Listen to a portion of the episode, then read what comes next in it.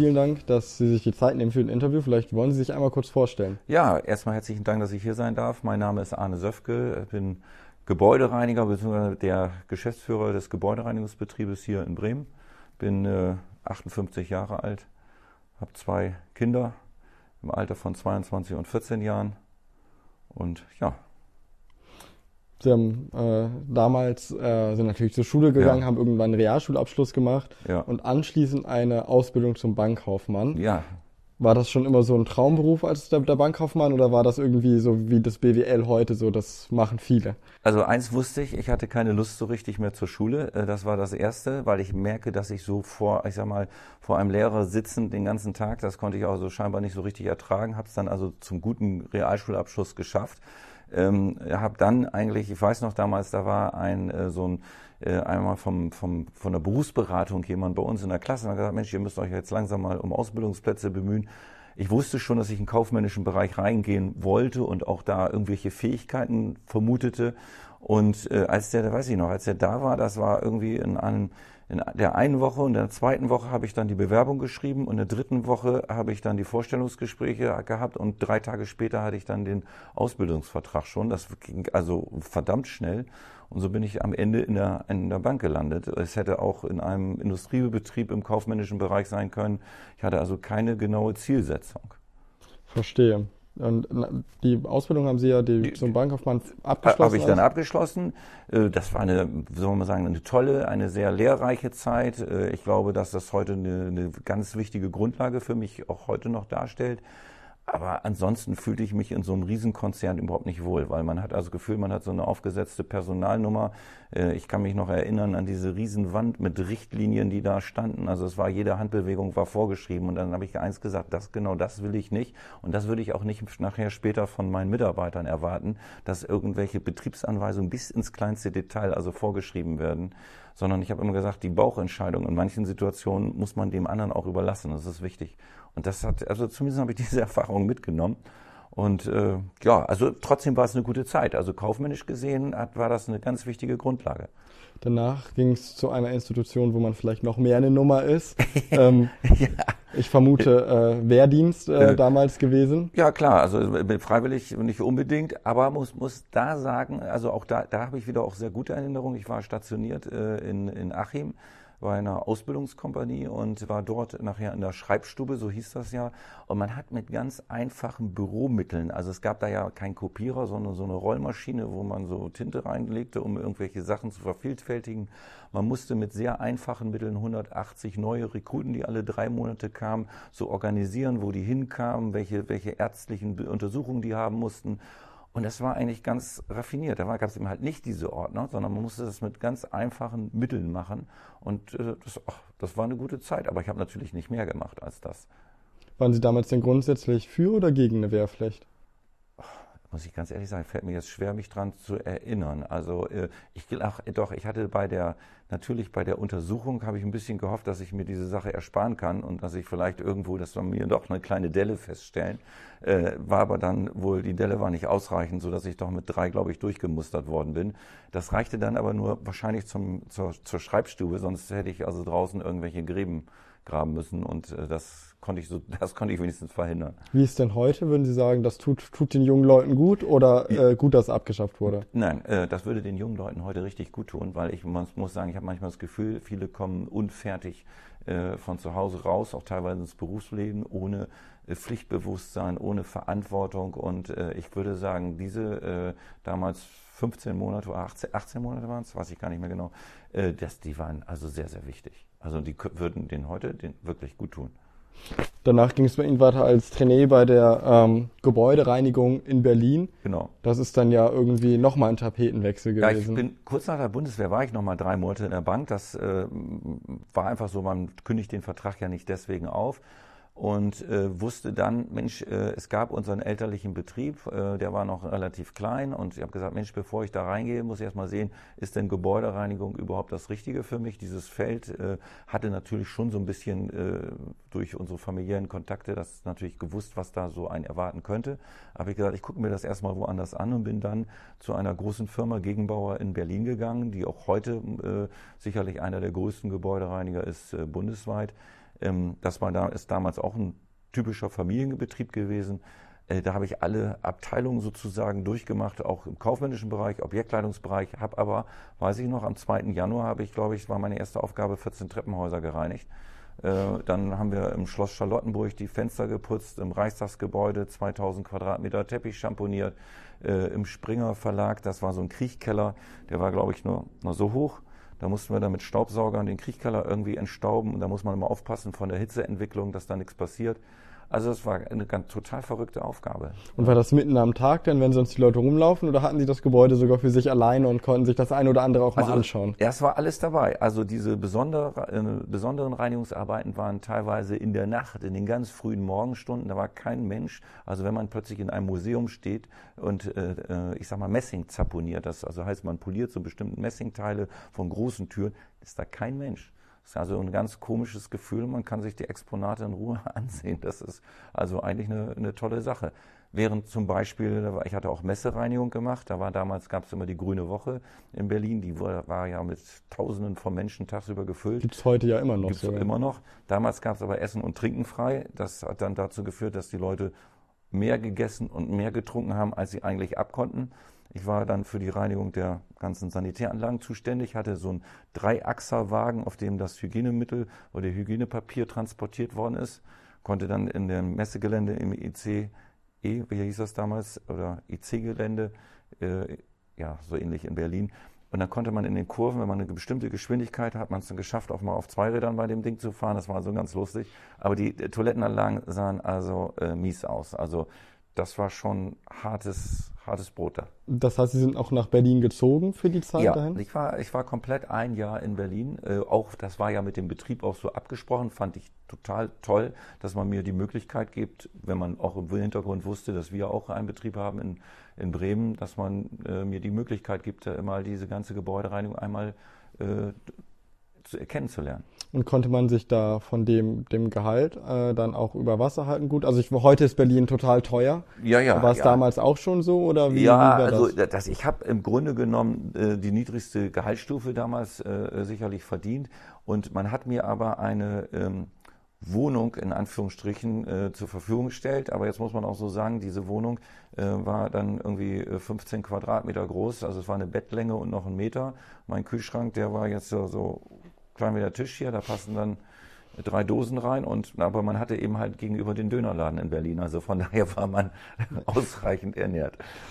Verstehe. Das heißt, es war aber von vornherein klar, irgendwie, ähm, Sie gucken sich das ein Jahr an ja, und entscheiden danach, ähm, genau. ob es in der Branche weitergeht. Wenn es in der Branche weitergeht, geht es in den elterlichen Betrieb. Genau, das war, war klar, aber es war für mich relativ schnell erkennbar, äh, weil ich schon, ich sah diesen, diesen, diesen, diesen Dienstleistungszweig und ich äh, muss sagen, was früher viele Menschen unterschätzt haben, wo überhaupt alles Reinigung stattfindet, ich fand das total super. Ich habe gesagt, das ist genau das, was ich will. Auch dieses mit den unterschiedlichen Menschen zusammenzuarbeiten. Also man hat die Reinigungskraft, man hat den Vorstandsvorsitzenden, man hat mit allen Leuten zu tun. Also ich fand das eine tolle Herausforderung. Und ich habe aus Berlin, muss ich sagen, aus diesem Betrieb, der eben halt damals deutlich weiter war als wir, äh, eine Menge mitgenommen, äh, um zu erkennen, was wir auch in Bremen umsetzen müssen. Hieß der Betrieb damals auch schon Söfke, der elterliche ja, Betrieb? Ja, genau, der hieß auch schon Söfke. Gegründet ja letztendlich durch äh, unseren Großvater. Wenn ich von uns spreche, dann äh, rede ich von mir und meinem Bruder. Wie lange gibt es den denn dann schon? 1955, November 1955. Damals in Bremen in der Mathildenstraße gegründet. Ähm, der fing ja an mit, äh, ich sag mal, glaube ich, drei Reinigungskräften, hat dann in Bremer Altbremer Häusern, diese Steintreppen vor der Haustür bis zur Straße, die wurden damals äh, geschrubbt. Und das war's. Und ähm, mein Großvater hatte dann die ersten Kontakte zum Thema Treppenhausreinigung. Das war eigentlich unser Entstehungsdienstleistungszweig, damals die neue Heimat. Und damit fingen wir dann an. Aber eigentlich bis zu seinem Tod 1973 waren wir also auch da noch sehr, sehr klein. Hm. Und war das, als, als Sie nach Berlin gegangen sind für das ein Jahr, war klar, dass Sie alle Bereiche des, des, des Handwerks durchlaufen? Ähm, nee, das, also ich wusste, dass ich in Berlin auf jeden Fall, ich wollte alles sehen, was passiert in der Gebäudereinigung. Also alle Arten von Reinigungsarbeiten. Das heißt, die Unterhaltsreinigung, die Glasreinigung, die Fassadenreinigung. Ich wollte den kaufmännischen Part sehen und so weiter. Sie sind also aktiv auch hingegangen, um mitzumachen und anzupassen ich, überall. Ich, das war, das war die Voraussetzung. Das war ganz klar. Also ich, ich habe nicht den Leuten über die Schulter geguckt, mhm. sondern äh, ich stand dort sicherlich mit meinem Arbeitsanzug und habe das an vorderster Front mitgemacht. Und das äh, zehn bis zwölf Stunden am Tag. Da war richtig was los. Und was damals auch schon so, dass ähm, die Wertschätzung vielleicht geringer war als gegenüber anderen Jobs, beziehungsweise das Ansehen des Berufes ja schon ja. niedriger ist, als es vielleicht in anderen also, Berufen ist. Das ist ja eine Sache, die uns äh, seit, ich sag mal, seit Jahrzehnten irgendwie äh, verfolgt. Also das ist das immer das Thema, die Wertschätzung Reinigung. Wer möchte gerne reinigen? Das sogenannte, in Anführungsstrichen, Putzen. Äh, das finde ich eigentlich sehr, sehr schade, weil ich natürlich was ganz anderes gemerkt habe, wie wichtig das ist. Und ich, ich fand nur, sie hatten ja äh, ganz viele Möglichkeiten und ja, finde ja. das echt respektabel, dass sie sagen, nee, sie packen da auch mit an und gucken den Leuten eben nicht über die Schulter, sondern machen es wirklich. Weil ich glaube, wenn man dann so ein Unternehmen irgendwann später führt, äh, sie können deutlich besser einschätzen, das was das für es. Arbeit das ist. ist das, das ist eigentlich der wesentliche Grund. Ich kann es jetzt einschätzen. Ich weiß, wie viel Zeit man braucht. Ich weiß, was für eine körperliche Belastung das auch für den Mitarbeitern ist. Äh, welche Geräte müssen da sein? Wie möchte ich denn eigentlich von meinem Vorgesetzten, von einer Objektleiterin angesprochen werden? Das sind ja alles Dinge, die man äh, mitnimmt. Und äh, wie vertritt man sich in so einem Team? Welche Probleme treten auf? Also man kommt sich ein bisschen vor wie so, wie heißt immer die Sendung hier mit dem, mit dem verdeckten Chef in diesen, äh, komme ich jetzt nicht drauf, aber wie auch immer. Also man hat, man, man sieht eben halt wirklich an der Basis, was passiert. Und das muss ich sagen, das habe ich ja heute, und ich könnte ja heute noch ein Nasswischgestell, kann ich ihn auch in die Hand nehmen und weiß, wie man das äh, äh über den äh, Hartbodenbelacht zu führen hat. Das Würden Sie bei der Sendung denn mal mitmachen und auch nochmal undercover in Ihrem Unternehmen Also ich würde jetzt nicht, also, also wenn das jetzt nicht gefilmt würde, würde ich gerne undercover mitarbeiten, aber es muss nicht dann gefilmt werden. Also das kann man dann auch so machen. Ist da die Angst zu groß, dass es doch dann irgendwas schief läuft oder nee, warum also nicht gefilmt? also ich bin mir sicher, dass unsere Reinigungskräfte, die das natürlich täglich machen, das besser machen als ich. Aber wenn wir heute jemanden eine Scheibenmaschine in die Hand drücken, da haben einige doch deutliche Schwierigkeiten, die zu führen. Also das traue ich mir noch mit zwei Fingern zu, das geht. Ne? Das, das kriege ich hin. Und als Sie dann ins Unternehmen Ihrer Eltern gekommen sind, ja. Ähm, waren Sie ja nicht gleich Geschäftsführer wahrscheinlich. Nee, genau. Also es war eine, das war natürlich ein spannender Übergang. Wie ist es? Also nun waren damals, äh, damals meine, meine Mutter war damals im Vertrieb bei uns in der Firma, hat sicherlich dazu beigetragen, dass wir dann zwischen 73 von dem Tod meines Großvaters bis 1987, bis ich kam, hat sie einen, sicherlich einen deutlichen Anteil daran gehabt, dass sich das Unternehmen doch zu einer schon fast bekannten Größenordnung in Bremen entwickelt hat. Und äh, unser Vater, der hat ja noch bis 1985 äh, bei Mercedes gearbeitet und hat dort war den für den LKW-Verkauf zuständig, hat aber die Möglichkeit gehabt, nebenbei schon bestimmte strategische Dinge, nämlich da, wo kommt das Firmengebäude, wie machen wir das, so diese Dinge, die hat er also schon gelöst und verstand auch im Kontakt schon mit dem einen oder anderen Großkunden, die wir damals schon hatten. Und dann haben sich letztendlich äh, meine Eltern getrennt und als ich sozusagen offiziell 1987 anfing, äh, war, war mein Vater und ich eigentlich da. Parallel äh, zum, zum Beginn dann, beziehungsweise in den ersten Jahren haben Sie ja noch eine Abendschule besucht. Dann? Genau, da habe ich Betriebswirtschaft des Handwerks gemacht. Äh, das wurde hier angeboten in Bremen in der Schongauer Straße. Ähm, das war einfach nochmal, um bestimmte Dinge zu festigen, wobei ich also auch sagen muss, da war vieles schon abgedeckt, was ich eigentlich schon in der Bankkaufmann-Ausbildung gemacht habe. Aber ich habe, äh, was mir auch sehr viel weiter geholfen hat, war, dass ich während der Bundeswehrzeit eigentlich, da gab es so mittlere Management-Ausbildungen und ich habe alles, was dort an Weiterbildung war, habe ich also genutzt, weil ich gesagt habe, brauche ich, brauche ich nicht ins Gelände, brauche ich nicht in die Schreibstube, mache ich das. Und es hat, da waren ganz tolle Sachen dabei, äh, von denen ich also heute noch partizipiere, bestimmt. Ich finde nur, weil Sie gesagt haben am Anfang, äh, Sie haben dann den Realschulabschluss gut zu Ende gebracht, weil ja. mit dem Lehrer vorne und sowas und dass Sie dann trotzdem sagen, ich gehe aber nochmal in die Abendschule, um es ja. zu lernen, da haben Sie ja, durchgezogen da, dann. Ja, da habe ich schon durchgezogen. Das war vielmehr aber deutlich schwerer. Diese mittlere Managementaufgaben bei der Bundeswehr, das fand ich, das war anders. Da war man mehr mit eingebunden. Äh, in der Berufsschule da oder diese, diese Weiterbildung, ja, das war in Ordnung, aber hat mich jetzt auch nicht so vom Hocker gerissen. Ich bin ja einer, der sagt, man muss was tun. Und das ist das, was ich mir eigentlich bei jungen Menschen grundsätzlich mehr wünschen würde, wenn sie aus der Schule mal, also fest jedes Jahr vielleicht ein oder zwei Monate möglicherweise in unterschiedlichen Betrieben einfach auch drinne sind als Praktikant und nicht nur so wenig Praktiken, wie es jetzt gemacht wird. Das ist zu wenig. Zehn Jahre nach Ihnen stieg dann ja Ihr Bruder ein, der auch zehn genau. Jahre jünger ist. Genau. Ist der genau den gleichen, gleichen Weg durchlaufen? Ja, also fast den gleichen. Also genauso die kaufmännische Ausbildung hat er gemacht. Er war damals bei Mercedes, hat den Industriekaufmann gelernt.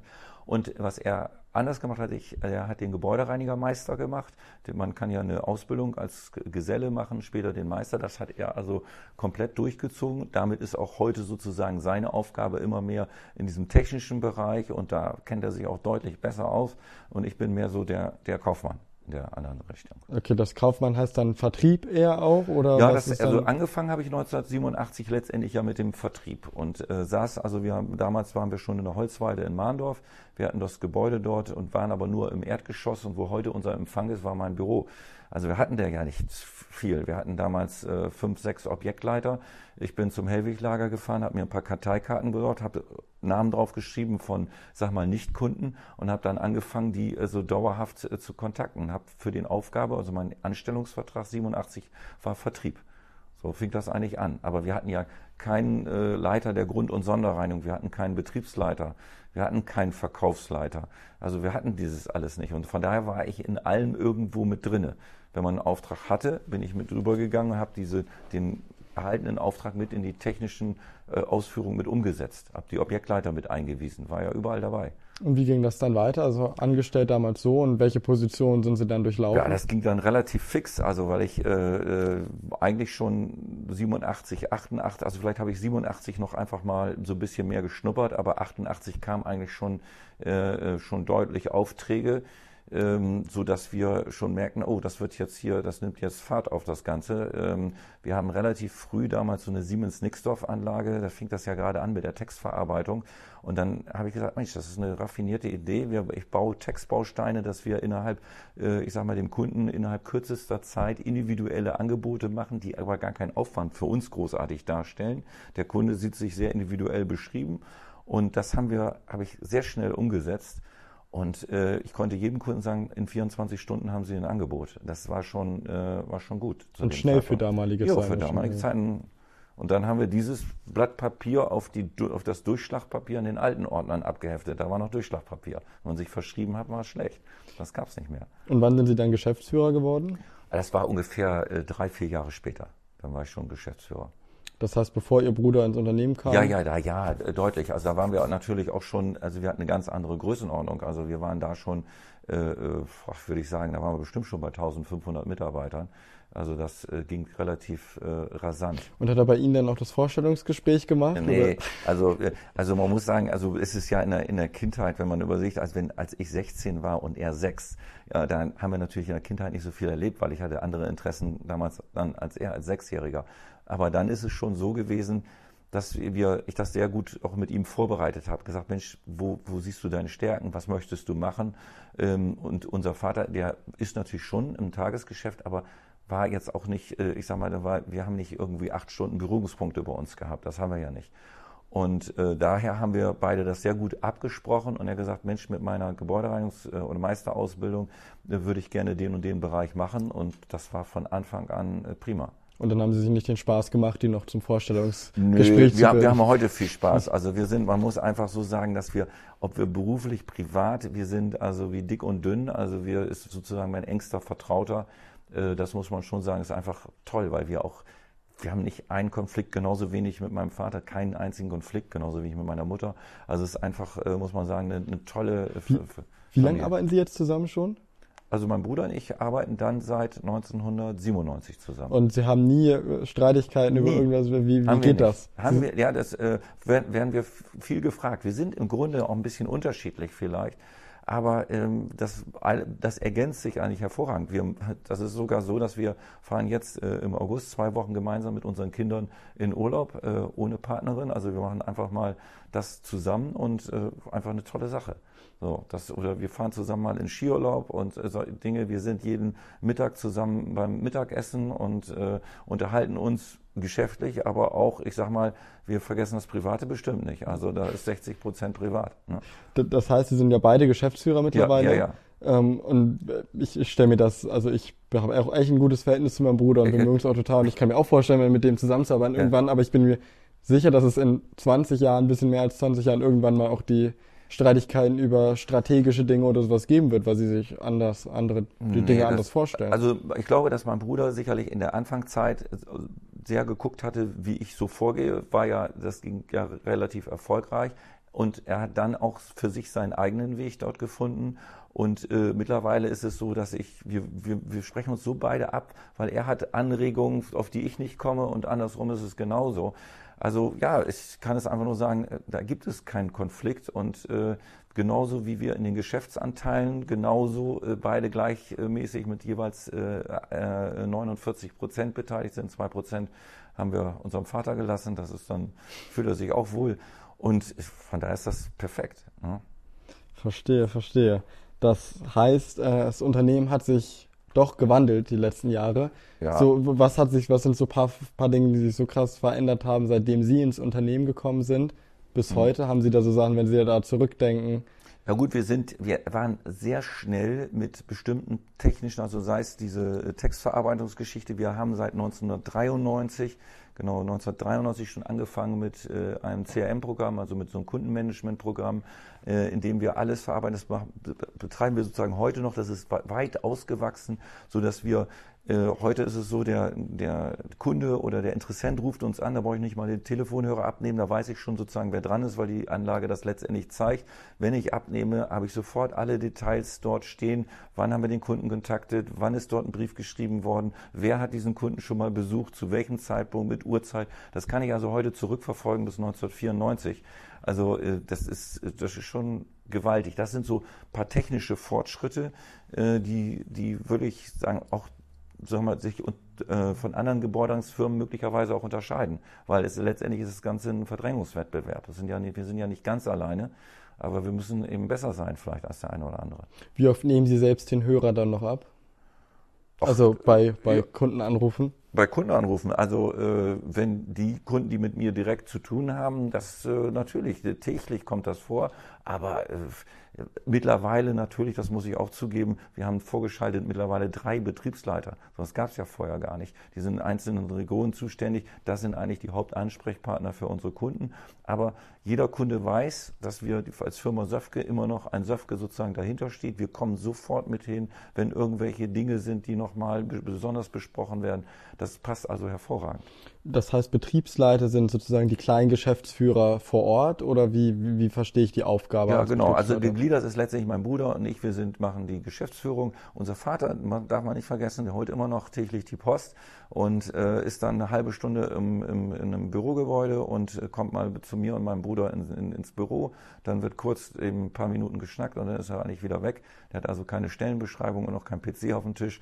Und äh, unter uns haben wir die äh, drei äh, Betriebsleiter und dann kommt die Schiene der Objektleiter und der Innendienst und dann geht die Struktur eben halt äh, in diese Richtung. Das heißt, wir haben drei Standorte? Nein, also wir haben drei, wir haben natürlich Oldenburg, Bremerhaven äh, und Oldenburg, Bremerhaven und Bremen. Äh, wir haben noch einen separaten Betrieb in Leipzig. Leipzig GmbH ist eine separate Firma nochmal. Und ähm, die Betriebsleiter sind, der eine ist zum Beispiel für Stadtmitte, der eine für den nördlichen Bereich, der andere ist für den äh, südlichen Bereich und dann haben wir nochmal äh, eine Betriebsleiterin für den Bereich Oldenburg, aber da sind wir kleiner.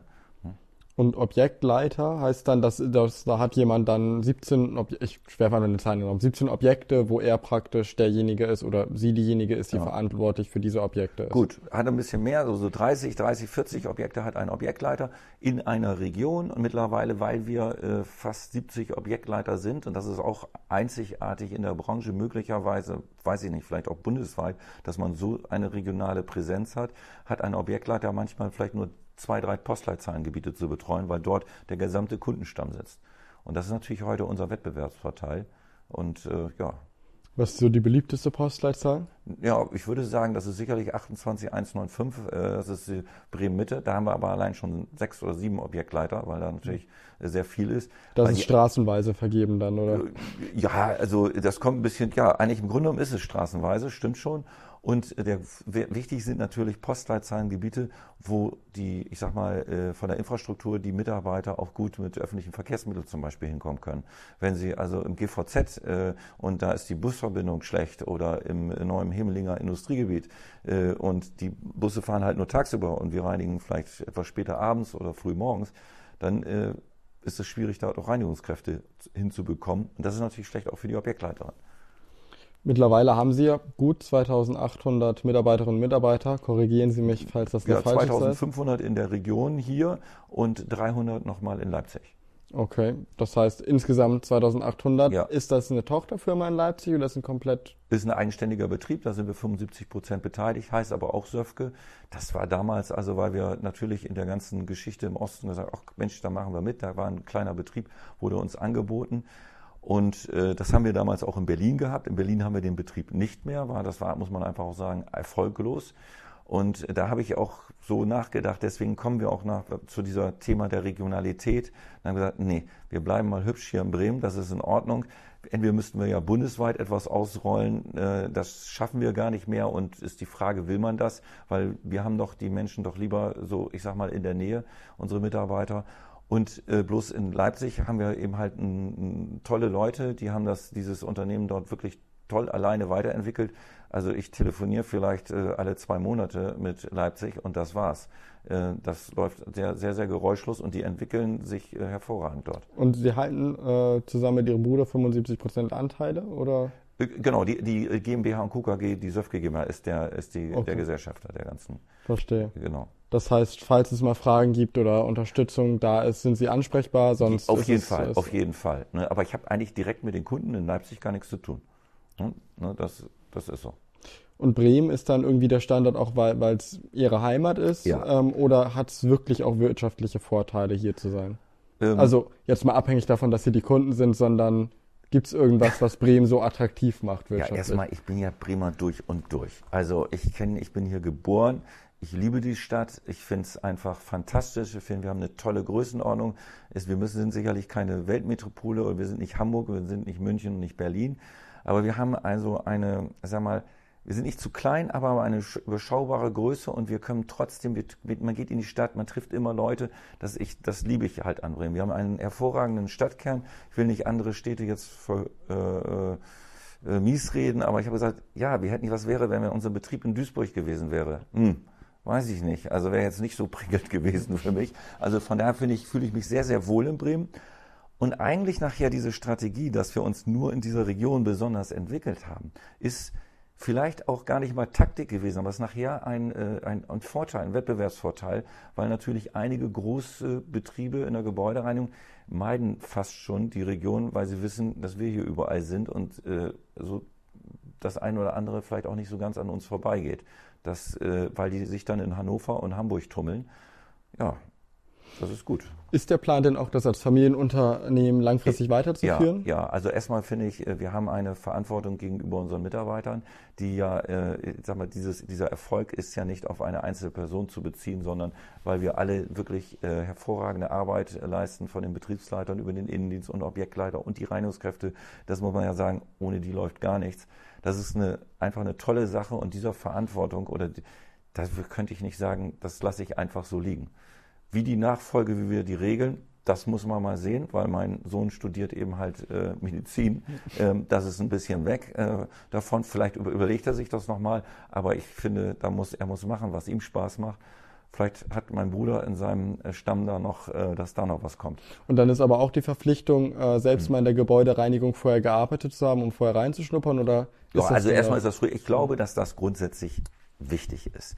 Man kann nicht gegenüber, man kann nicht von Leuten, von Reinigungskräften bestimmte Arbeitsleistungen verlangen, wenn man es nicht mal selber auch durchgeführt hat. Ja. Und ich finde, das ist ganz entscheidend. Also ich habe mich damals, weiß ich noch, wir haben auch mal äh, drei Jahre lang äh, hier den Bremer Hauptbahnhof gereinigt. Da bin ich nachts mit, der, mit dem Reinigungsautomaten um 5 Uhr mal selbst mitgefahren und mal zu sehen, wie, wie, was, was, was, welchen Dingen ist man da einfach konfrontiert, bis dass man mit einer Pizza beschmissen wird. Also kriegt man alles so mit. Und das sind Dinge, das muss man einfach mal erleben.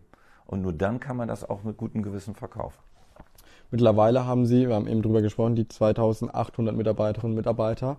Wie viele davon sind fest angestellt? Wie viele sind hm. Minijobber, Midi-Jobber, vielleicht können Sie da ein bisschen ja, zu der Struktur was sagen. Immer, ja, ist immer ganz interessant, weil immer sagen, wie viele sind fest angestellt. Also erstmal ist jeder Mitarbeiter hat einen Arbeitsvertrag bei uns. Ja. Man denkt immer, das sind alles nur Aushilfen oder vieles wären nur Aushilfen. Das ist also nicht äh, richtig. Wir sind in der Pro-Kopf-Anzahl äh, natürlich mehr geringfügig Beschäftigte, also im Augenblick ja noch die 450 Euro Kräfte. Wir sind aber in der Lohnsumme, das hatte ich mir gerade äh, ausdrucken lassen, weil ich wissen will, äh, wie, gerade um diesen Minijob-Bereich, das ist nämlich unsere Problemzone jetzt demnächst, äh, wir sind 67 Prozent der Lohnsuppe, so, Lohnsumme sind sozialversicherungspflichtige Mitarbeiter. So, und daran sieht man, dass das deutlich natürlich überlagert ist. Wir haben viele Leute aus der geringfügigen Beschäftigung in die Sozialversicherungspflicht gebracht. Können, können Sie da Anteile sagen? Also wie viel sind praktisch irgendwie der klassische Bürojob, wahrscheinlich in Teilzeit, Vollzeit? Wie viele sind Midijobber, wie viele sind Minijobber? Ja, also wir haben, äh, ich sag mal, in, im Bürobereich sind wir ungefähr 25 Mitarbeiter. Dann habe ich ja gesagt, wir sind diese 70 Objektleiter, die drei Betriebsleiter, wir haben drei Verkäufer und äh, dann haben wir im, im Lager noch vier Mitarbeiter. Dann haben wir Grund- und Sonderreinigungsabteilung. Die bestehen so aus Grund- und Sonderreinigung vielleicht 15 bis 20. Dann haben wir die Tagesreinigung, ist noch ein separater Bereich, wo wir äh, unsere laufenden Kunden nur noch tagsüber bedienen wollen und können, weil bestimmte Regionen nicht mehr möglich ist. Und dann haben wir nochmal Tageskräfte für den Bereich der Treppenhausreinigung. So, also von daher, so teilt sich auch der Rest wahrscheinlich weit über 2000 sind äh, Reinigungskräfte. Okay, und die Reinigungskräfte sind Minijobber, Midijobber oder? Äh, also der, wie gesagt, 67 Prozent sind sozialversicherungspflichtig davon, ja. also nicht in pro Kopf, sondern in der Lohnsumme. Ähm, und dort sind die meisten natürlich im Minijob-Bereich, weil wenn Sozialversicherungspflicht, dass jemand acht Stunden komplett Gebäudereinigung macht, das ist eher selten, weil wir sind die Zugangszeiten, die Zeitfenster in den äh, Gebäuden, wo wir reinigen, die sind natürlich manchmal sehr verdichtet. Wenn Sie heute einen Supermarkt reinigen, dann lassen Sie, werden Sie um vielleicht 7.30 Uhr reingelassen, aber da wollen die also dass, am liebsten, dass Sie um 8.30 Uhr wieder draußen sind. Das ist dann eine Stunde. So, ja. also für eine Stunde ist natürlich schwierig, dann das auch da zu bedienen. Also muss diese Reinigungskraft möglicherweise zum nächsten Objekt. Und äh, so kommen dann bei den Reinigungskräften auch manchmal durch zwei, drei Stellen vier, fünf und sechs Stunden zusammen. Aber die meisten liegen so zwischen, würde ich sagen, zwischen vier bis sechs Stunden Reinigungszeit. Wo, wo liegt der Stundenlohn in der Branche? Ja, im Oder Augenblick, ja, ja, es ist, es ist gerade aktuell, äh, wir liegen im Augenblick bei 11,55 Euro.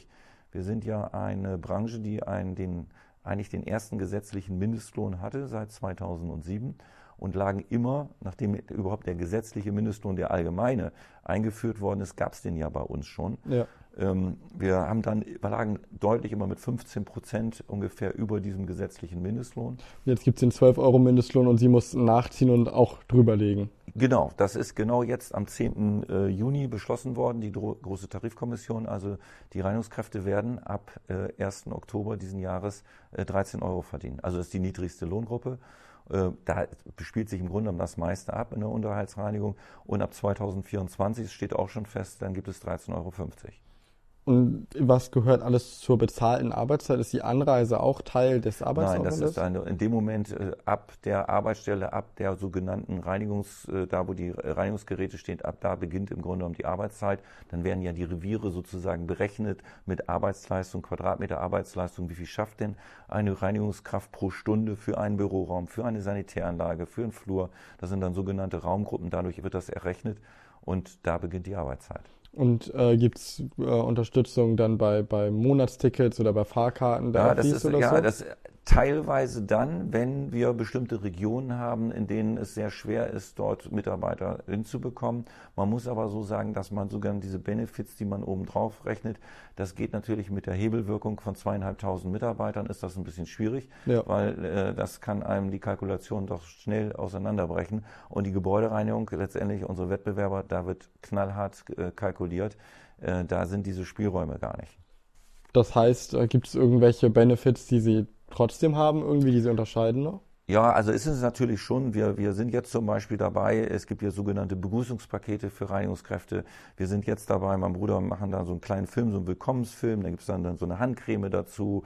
Oder wir haben solche, ich sag mal, Merci und Dankeschön Schokoladenpackungen. Wir haben äh, Gutscheine von einigen Shoppingcenter hier in Bremen äh, für besondere Leistungen. Da haben die Objektleiter dann einen bestimmten Spielraum und können die äh, verteilen. Wir geben. Was sind besondere Leistungen zum Beispiel? Ja, wenn eine Reinigungskraft zum Beispiel sagt, oh, Mensch, die springt da noch ein, weil die Objektleiterin, der fehlt, ne, ist ein Ausfall gewesen und die Reinigungskraft hat sie also äh, in dieser Not noch geholfen, dass sie da diese Reinigungsarbeiten noch übernimmt, zum Beispiel. Das kann mal sein, wenn das so besondere Notfälle sind. Das kann sein. Oder was wir auch machen, ist, dass wir Prämien aussprechen, um Mitarbeiter zu gewinnen. Wenn uns der Mitarbeiter zum Beispiel äh, irgendjemand aus dem Bekanntenkreis bringt, der eine Arbeitsstelle zukünftig besetzt, dann kriegt er auch eine Prämie. Wo liegt diese Prämie? Die lag jetzt bei 30 und wird jetzt auf 50 Euro erhöht. Sie haben ja gut 150 Fahrzeuge. Äh, wer darf alles Auto fahren bei wer, Ihnen? Wer darf alle Auto fahren? Also ähm, ja, erstmal sind es die 70 Objektleiter, die haben alle äh, zusätzlich ein, äh, ein Fahrzeug, weil sie brauchen das, um in die Objekte zu kommen. Und das andere sind im Grunde genommen die ganzen Grund- und Sonderreinigungskräfte, Tageskräfte, alle die, die immer wechselnde Arbeitsstellen haben. So, da, da findet das statt. Die anderen Reinigungskräfte müssen mit öffentlichen Verkehrsmitteln zur Arbeitsstelle. Wie ist bei Ihren Reinigungskräften denn das Verhältnis zwischen Männern und Frauen? Haben Sie da einen Überblick? Ja, ja das ist so, dass äh, man denkt immer, das ist total, es wären also 80, 90 Prozent Frauen. Nein, so ist es nun auch nicht. Also das liegt so bei so 60 bis 70 Prozent sind es Frauen und der Rest sind Männer. Und wie hoch ist der Migrationsanteil dort? Ja, der ist äh, deutlich gestiegen. Also als ich, als ich anfing 1987, äh, da war das sicherlich deutlich anders. Äh, mittlerweile würde ich sagen, ist der äh, Anteil so ungefähr bei 70 Prozent. Okay, und ist das irgendwie passiert das einfach? Liegt das daran, wie Sie Mitarbeiterinnen und Mitarbeiter suchen oder wie? Ja, das passiert einfach auch. Ne? Das muss man dann, also erstens mal, wir haben ja früher eine ganz große türkische Community gehabt, das muss man sagen. Mittlerweile gibt es viele Deutschrussen, es sind viele aus den Gebieten aus äh, afrikanischen Ländern. Äh, also der, der insgesamt, der mit Migrationshintergrund, wir haben bestimmt also über 50 Nationalitäten mittlerweile dort beschäftigt. Das ist eigentlich alles dabei. Und man kann also gar nicht mehr sagen, welche überwiegt denn jetzt eigentlich.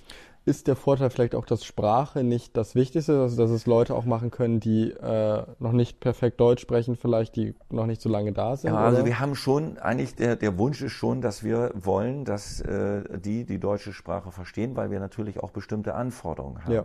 Andererseits muss man auch sagen, wie hat sich die Personalmarktlage denn entwickelt? Also früher war es so, haben wir für eine Arbeitsstelle, haben wir zehn Bewerbungen oder 20 Bewerbungen haben und haben uns die besten Mitarbeiter äh, aussuchen können. Jetzt nehmen Sie mir meine nächste Frage schon vorweg, aber erzählen Sie, Sie weiter, erzählen Sie weiter. ja, okay, dann äh, bei der, also wir haben die damals die, wirklich die Möglichkeit, wirklich hervorragend auszuwählen.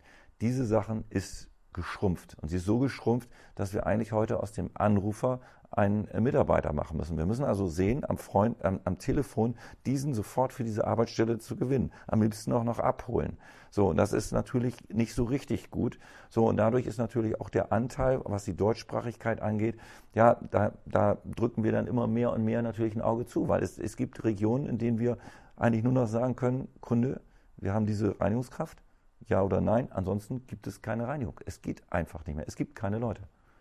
Das heißt, wie viele Bewerberinnen und Bewerber haben Sie jetzt pro Stelle? Liegt das unter eins? Also haben Sie Probleme, Stellen zu ja, besetzen? Ja, das, das liegt unter eins. So wie viele offene Stellen haben Sie da im Moment? Ach, jetzt sind es vielleicht äh, 30, würde ich sagen. Also wir haben eine, unsere Jobseite, in der wir, wir haben bestimmte Gebiete. Wenn, also eins zum Beispiel, was mir jetzt ganz präsent ist, ist Hoja.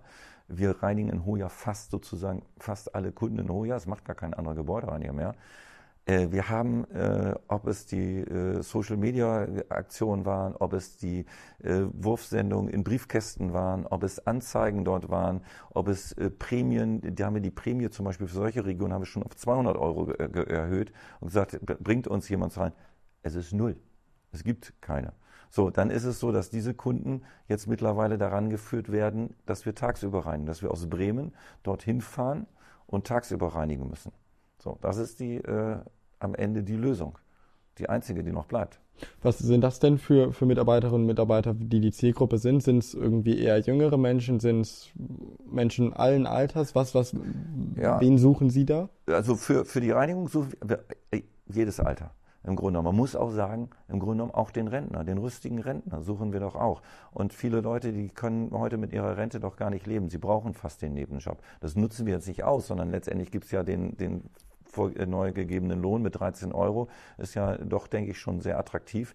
Aber äh, alles, was sozusagen gesund ist, um diese Tätigkeiten durchzuführen. Und ist das vielleicht auch so ein bisschen die Schwierigkeit, da geeignete Marketingstrategien praktisch zu finden, weil sie gar nicht, also weil sie irgendwie alle einfach erreichen wollen? Ja, Oder ist das gut, eher ein deswegen Vorteil? machen wir ja Social Media. Also Social Media, damit erreichen wir halt die, die vielleicht die Jüngeren und bei den anderen äh, werden wir die Prämien aussprechen für den Mitarbeiter. Mensch, habt ihr nicht nochmal im Bekanntenkreis jemand? Und der ältere Mitarbeiter, der kennt ja auch in seinem Freundeskreis wieder ältere Mitarbeiter.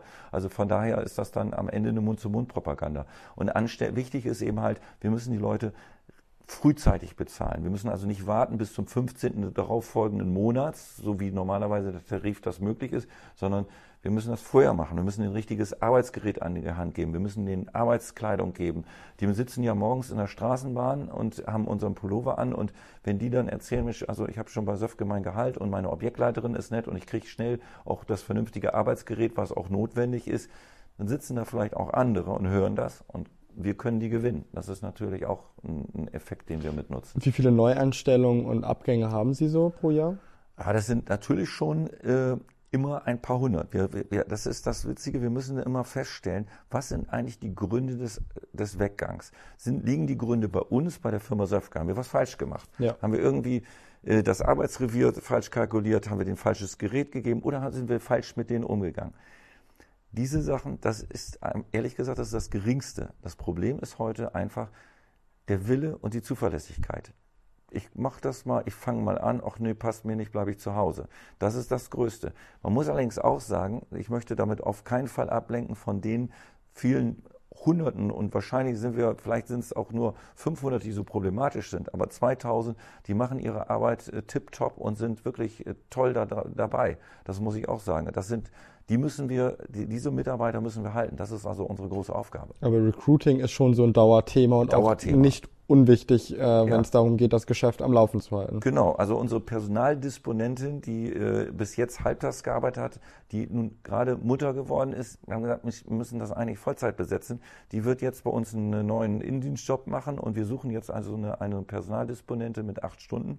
Die suchen wir jetzt seit Mitte Februar.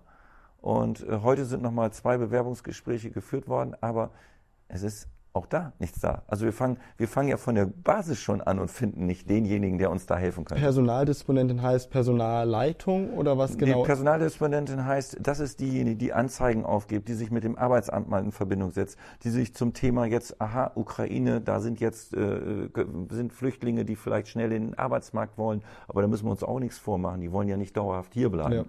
Ja. Äh, aber wenn wir allein schon uns über den nächsten Sommer retten können, dann haben wir wieder einen Sommer hinter uns. Ja, das muss man uns einfach so sehen. Äh, das müssen wir, das müssen wir schaffen. Die muss eben halt sehr schnell erkennen, was ist in welcher Region an Dingen notwendig, um Mitarbeiter zu finden. Ab welchem Alter geht das? Also ab 18 nehmen Sie, nehmen Sie Bewerbungen an oder wenn jetzt, auch wenn es wahrscheinlich unpopulär ist, gibt es auch, wenn Minijobber sagen, ich sehe es jetzt ja an meinem Alter, viele fangen jetzt an zu jobben und kellnern und kriegen teilweise aber nur 7, 8 Euro die Stunde. Ja, das, das wäre ähm, das wär jetzt beim gesetzlichen Mindestlohn ein Problem. Dann würde ich eigentlich sagen, da müssen wir den Zoll anrufen, weil äh, die müssen ja zumindest jetzt den derzeitigen, glaube ich, jetzt liegt er bei 10, der gesetzliche allgemeine Mindestlohn bei 10,40 Euro. Letztes Jahr lag der ja bei 9,60 Euro. Der gilt ja aber nicht für unter 18-Jährige. Ach so, okay, ja, ja, gut. also, ja, dann, äh, also erstaunlich, wenn die da noch Leute finden, weil ehrlich gesagt, äh, so mündig ist auch der unter 18-Jährige, dass der wahrscheinlich weiß, dass äh, das ein Lohn ist, der nicht in Ordnung ist. Nein, oft, oft gleicht sich durchs Trinkgeld dann mehr als aus. Ja. Aber ab 18 nee, ist es also bei Ihnen wir müssen möglich, ab 18, das ist auch unsere Voraussetzung. Also unter 18 äh, stellen wir nicht ein. Das machen wir nicht. Okay, aber es kann jemand zum Beispiel sein, der noch zur Schule geht, 18 ist ja, und klar. das dann. Kann alles, kann alles dabei sein. Alles. Gibt es dann auch Nachtzuschläge eigentlich für Leute, ja, die nachts äh, arbeiten? ab 22 Uhr würde es einen Nachtzuschlag geben, aber da muss man sagen, der Kunde selber, der ja den Nachtzuschlag dann auch bezahlen müsste, sieht zu, dass er das Reinigungsfenster vor 22 Uhr schließt, so dass es auf jeden Fall nicht in den Nachtzuschlag kommt. Wo, wo liegt der Nachtzuschlag? 25, nee, 30 Prozent mittlerweile. Okay. Können Sie denn zum, zum Unternehmen sagen, ähm, wie viel Umsatz Sie im Jahr machen? Ja, also wir machen etwa 37 Millionen Euro Umsatz im letzten Jahr 2021 und ja, das also angefangen haben wir mal mit, glaube ich, mit 700.000 Euro oder sowas. Das ist äh, Siebeneinhalb oder 700? 700. Okay. Ne, so. und, und wie ist so die Kostenstruktur? Also wie, wie kalkuliert man in der Branche? Der Kunde mhm. zahlt mhm. pro, pro Reinigungskraft pro Stunde oder es gibt ein Gesamtpaket mhm. oder wie, wie läuft ja, wie, wie Also erstmal ist es so, wir ermitteln beim Kunden den, äh, den Stundenaufwand. Wir äh, sagen, Mensch, äh, wir brauchen eine, ein Raumbuch, wir ermitteln, wie die Raumverteilung ist, wie viele Flure, wie viele Sanitärräume da sind. Und aus diesen Sachen entwickeln wir mit den Häufigkeiten, die der Kunde wünscht oder das, was wir ihm empfehlen, dort zu tun, entwickeln wir eine, ähm, einen Bedarf an Wochenstunden. Und aufgrund dieser Wochenstunden kalkulieren wir ihm das Angebot. Der Kunde bekommt dann einen Leistungsumfang, aber nicht die Grundlage sind die Wochenstunden, die haben wir im Hintergrund, äh, wie wir das machen. Und das ist dann für den Kunden sein Preis. Und der Kunde kriegt das sehr gut aufgelistet, dass wenn er zum Beispiel später sagt, Mensch, ich möchte gar nicht mehr meine Büroräume dreimal wöchentlich gereinigt haben, sondern zweimal, dann kann er relativ transparent mit errechnen, was, äh, was er möglicherweise an Kosten einspart. Und diese Vorgaben geben wir dann an die Reinigungskraft bzw. an die Objektleiterin, die das mit ihrem Team umsetzt. Verstehe. Dann äh, kommen wir schon zur Schlusskategorie. Ja. Ähm, es sind entweder oder Fragen oder Sie beenden den Satz. Ähm, ja. Sie hören es gleich raus. Okay. Ähm, der beste Grund bei Söfke zu arbeiten ist das? Die Regionalität, trotzdem noch der familiäre Charakter, die tollen Mitarbeiter, die Objektleiter, die alle sehr, sehr freundlich sind und an den Mitarbeitern dran sind und wir interessieren uns sehr. Wir haben eine hohe Wertschätzung gegenüber den Reinigungskräften und wir finden das einen extrem systemrelevanten Job lieber schlechte Mitarbeiter einstellen oder gute Mitarbeiter entlassen? Nein, also äh, dann würde ich sagen, keins von beiden. Das ne? geht leider nicht. Das sind so wenig Fragen, da gibt es keine Joker. Da müssen Sie sich entscheiden. also, da muss ich mich entscheiden. Also, äh, boah, schlechte Mitarbeiter einstellen, auf Positionen bringen, wo sie keinen Schaden anrichten können. Und dann vielleicht fortbilden, dass sie irgendwann. Oder so, ja, aber auf jeden Fall eins ist sicher. Also äh, gute Mitarbeiter entlassen, nein. Das finde ich eine starke Aussage und haben sich gut, gut äh, gerettet, sagen wir mal, die, die, die schlechten einstellen und dann auf Position setzen. Das ist, ist natürlich eine Strategie. Hoffentlich ja. sind es nicht so viele dann. Nee, nee, nee, also, da, also äh, wir gehen davon aus, dass doch deutlich äh, die alle gut sind. Dann äh, der letzte Satz. Irgendwann gründe ich. Ja, Erstmal irgendwann schreibe ich ein Buch. Äh, äh, irgendwann schreibe ich ein Buch über das Arbeiten mit so vielen Mitarbeitern. Äh, gründen würde ich wieder eine Gebäudereinigungsfirma, weil ich einfach es unfassbar toll finde, mit wie vielen unterschiedlichen Menschen man zusammenarbeiten kann. Und da bin ich absolut dankbar und äh, kann nicht besser sein. Vielen, vielen Dank für Ihre Zeit, fürs spannende Gespräch. Hat mir und Spaß gemacht. Dann irgendwann mit sehen wir uns im zweiten Teil wieder. Sehr gerne. Dankeschön.